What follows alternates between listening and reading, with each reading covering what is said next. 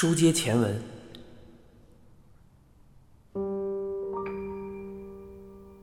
镜子记得他姓石神，搬来那晚他去打过招呼，就是那时知道他是高中老师的。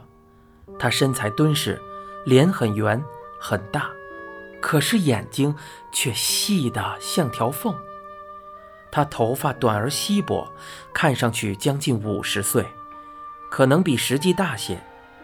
他不太在意穿着打扮，总是穿着同样的衣服。这个冬天，他多半穿着咖啡色毛衣，外面罩上大衣，就是他来买便当时的装束。他似乎勤于洗衣，小阳台上常常晾着衣物。目前好像是单身，镜子猜他8成没结过婚。纵然听说了那个老师对自己有意思，镜子也毫无触动。对他来说，这事儿就像墙上的裂纹，即便知道它的存在，也不会特别留意。打从一开始，他就认为不必去留意。遇见了当然会打招呼，也曾和他讨论过公寓管理的问题，但镜子对他仍一无所知。最近才知道他是数学老师，他门口有一堆旧数学参考书，用绳子捆好放着。但愿他别来约我，他若正经八百的约我，不晓得会是什么表情。镜子想着，不过随即苦笑起来。店里一如往常，在近5时分再次忙碌起来。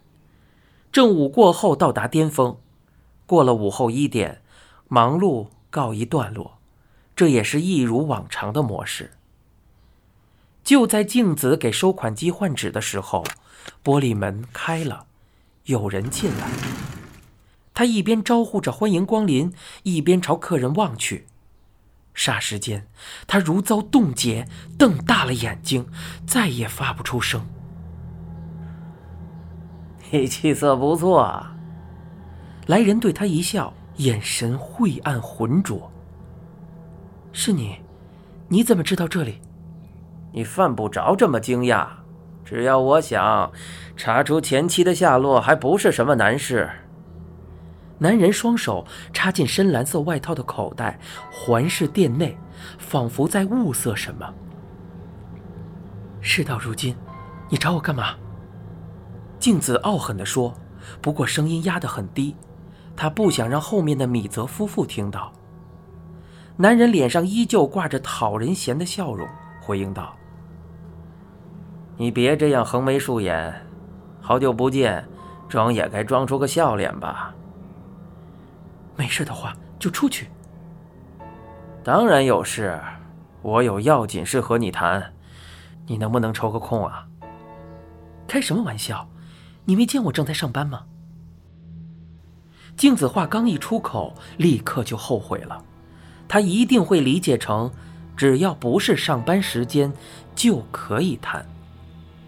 男人舔舔嘴唇：你几点下班？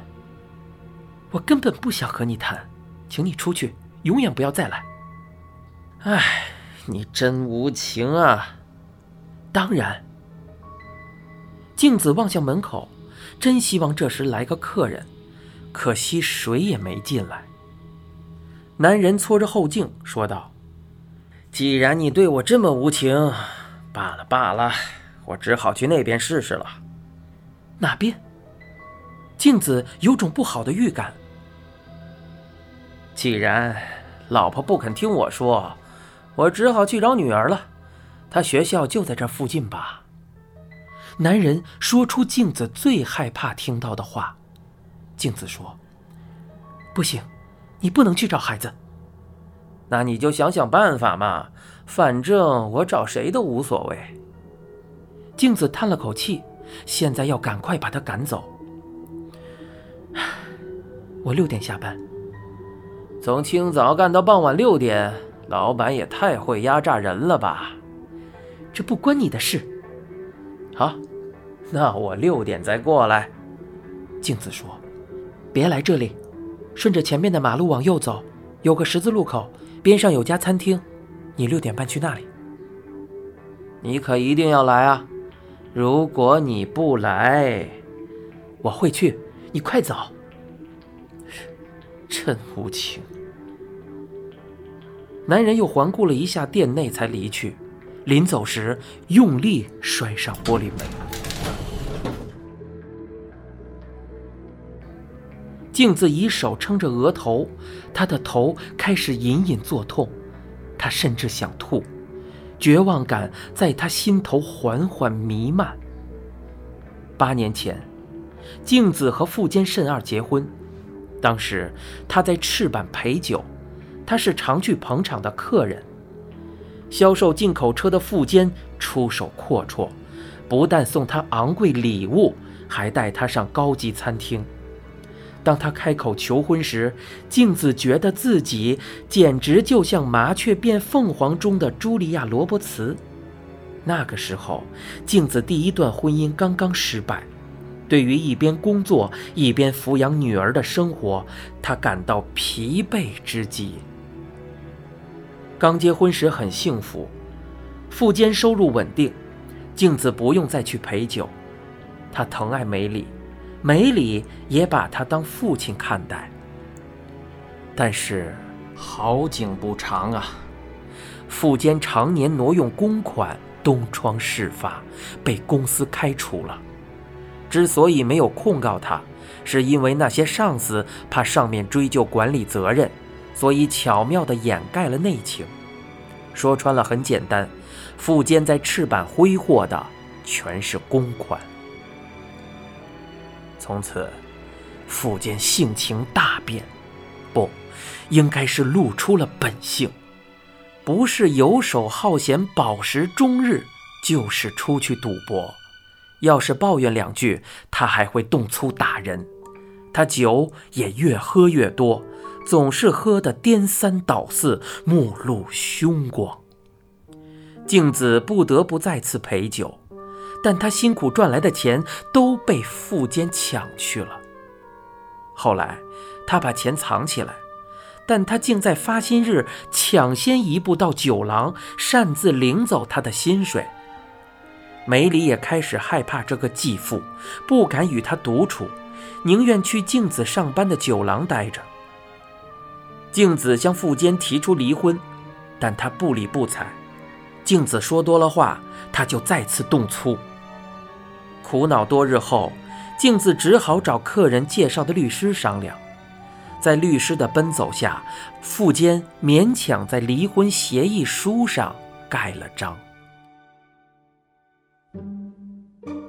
那时他似乎终于明白，打起官司，他不仅毫无胜算，还得付一笔赡养费。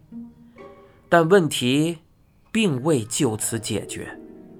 离婚后，富坚仍不时出现在镜子母女面前，每次的说辞都一样，保证今后洗心革面，求镜子复婚。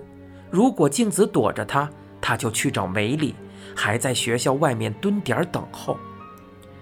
看到他不惜下跪，明知是演戏，镜子还是不免心生同情，毕竟做过夫妻，多少还留有一点情分。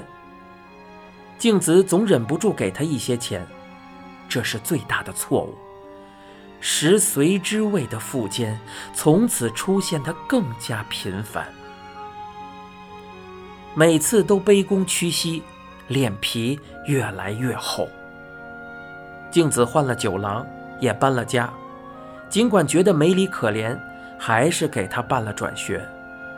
自从到锦细町的酒廊上班后，富坚销声匿迹了。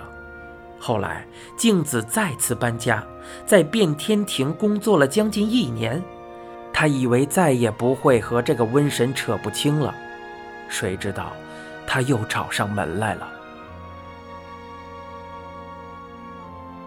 不能给米泽夫妇添麻烦，也不能让梅里发觉，无论如何都得靠自己去解决。镜子一边想着，一边凝视着墙上的时钟，下定了决心。